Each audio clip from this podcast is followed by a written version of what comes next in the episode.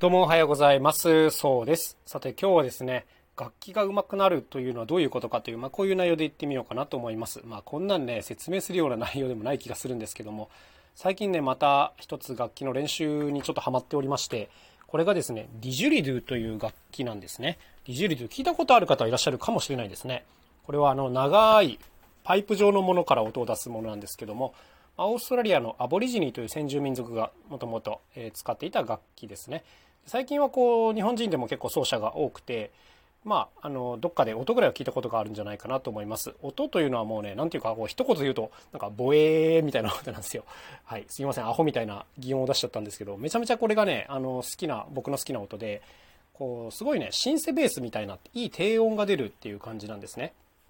で、まあ、この楽器ちょっと前に僕もあの作る方にチャレンジしましてこうハンズフリーで肩からかけて音を鳴らせるハンズフリー型のディジュリドというのを作ったんですね。でまあまああのこれはここで一段落ついたんですけどもなんかこうライブでちょっと使いたいなと思って少し音を出して練習したんですがなんかねやればやるほどハマってきちゃってあのついにはですねこう教則映像とかを結構いい金額で買ったりしてですね結構練習にはまってしまっているというそんな感じでございますね結構久しぶりにこう一つの楽器と向き合ってるなという感じなんですけどもなんかこう全くのズブの素人から始めて、まあ、一応人前でやるとこまで行こうと思っているわけですよ、まあ、だから結構練習しなきゃいけないという感じですね。でこういう時にいつも思うのがね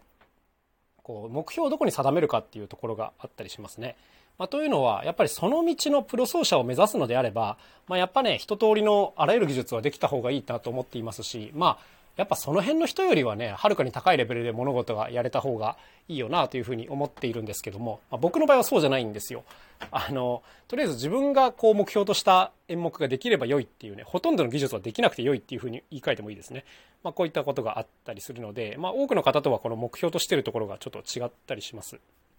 で、まあ、今日のテーマのねあの楽器が上手くなるとはどういうことかっていうことなんですけど、まあ、これはもう一言で言うとあのやっぱイメージしてるものが口から出てこれば OK っていうことじゃないですかね。口から、まあ実音として出てこれば OK っていうことじゃないかなと思います。まあこれね、僕あの、ずっとドラムをやってたんですけど、まあドラムに関しては、あの、プロを目指していたので、あらゆる技術をやったんですが、何て言うんですかね、こう実際使わないような技術もたくさん練習するわけですよ。まあ基礎練習としてだったりとか、まあ、あとはこう自分がやらないような分野の音楽のえフレーズとかもいろいろ練習するわけですね。まあ、僕だったらすごい激しい音楽やったりしませんし、あとクラシック系の音楽も基本やらないので、まあ、そういった奏法とかフレーズ使わないんですけども、まあでも一応練習としてはやっているというところがあったりします。だからこういうのをね、今ディジュリドでは全部すっ飛ばしているわけですよ。はい。っていうところがあって、あの、まあ、これはね、本当よしあしだなと思うんですけど、あの、僕、性格がむちゃくちゃ秋っぽくて、あの、なんかこれ意味ないなと思っちゃうとね、もう全く熱が入らなくなってしまうような悪い性格をしてまして、だからね、今少なくともディジュリドでやってるのも、とりあえずね、こう教則映像を買ってやってるんですけどそのレッスン40レッスンぐらいあるんですよ1つ10分ぐらいの映像が40レッスンぐらいあるっていうあの大ボリュームの映像なんですけどもうね順番通りなんか全くやらなくてあの自分がやりたいところからやっていってるっていうそういうところがあったりします、まあ、例えばちょっと早く吹けるようになりたいなと思ったらこう早い吹けるためのレッスンとかね、あの、そっちから見てる。あのね、生徒としてはこれ多分悪い見本だと思うんですけども、まあでもね、やっぱ、こう自分がやりたいなって思うところから手つけていかないとね、僕の場合飽きちゃうので、こういうのがいけないですね。で、ただやっぱりねこの自分の持ってるいいイメージ例えば上手な奏者のあのいい演奏とかを見てああいう感じでやりたいなっていうのが結構明確にあるのでそこにあのどんだけ近づいたかっていうのがねあのなていうんですかあの上手くなってるかどうかの基準になったりします。あのなていうんですかねまあ、すごい自己満足的な練習方法だなというふうに思ってるんですけどもやっぱこうやってねあのあ今日も一歩前に進んだなって思うなんか実感できるっていうのがねめちゃめちゃ重要なことだなと思います。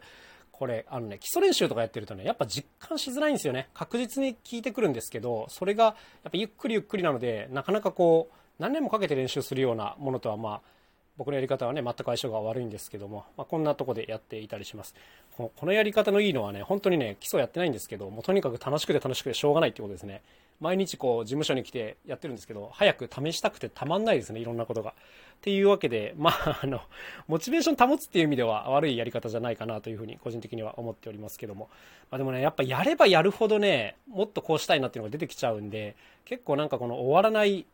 感がちょっとありますね。でもこういうのやってるとなんか練習が楽しくなってくるというか、うん、例えば長くこうやり続けることに対してもねあのこれが必要なことだなっていうふうにちゃんとこう肌でわかるというかね。人からやりなさいと言われてやることはやっぱ難しいですよ、うん、基礎練とかも目的が分かってないのにやるのは正直難しいなというふうに思うんですけども、まあ、こうやって自分であこれはやっぱ必要だなと思うことをやっていくのがねなんかいいかなと思っております。まあ邪道中の邪道ですが一応僕はこんな風に最近物事をやっているというそんなお話でございました。それでは今日も一日頑張っていきましょう。また明日お会いしましょう。さようなら。そうでした。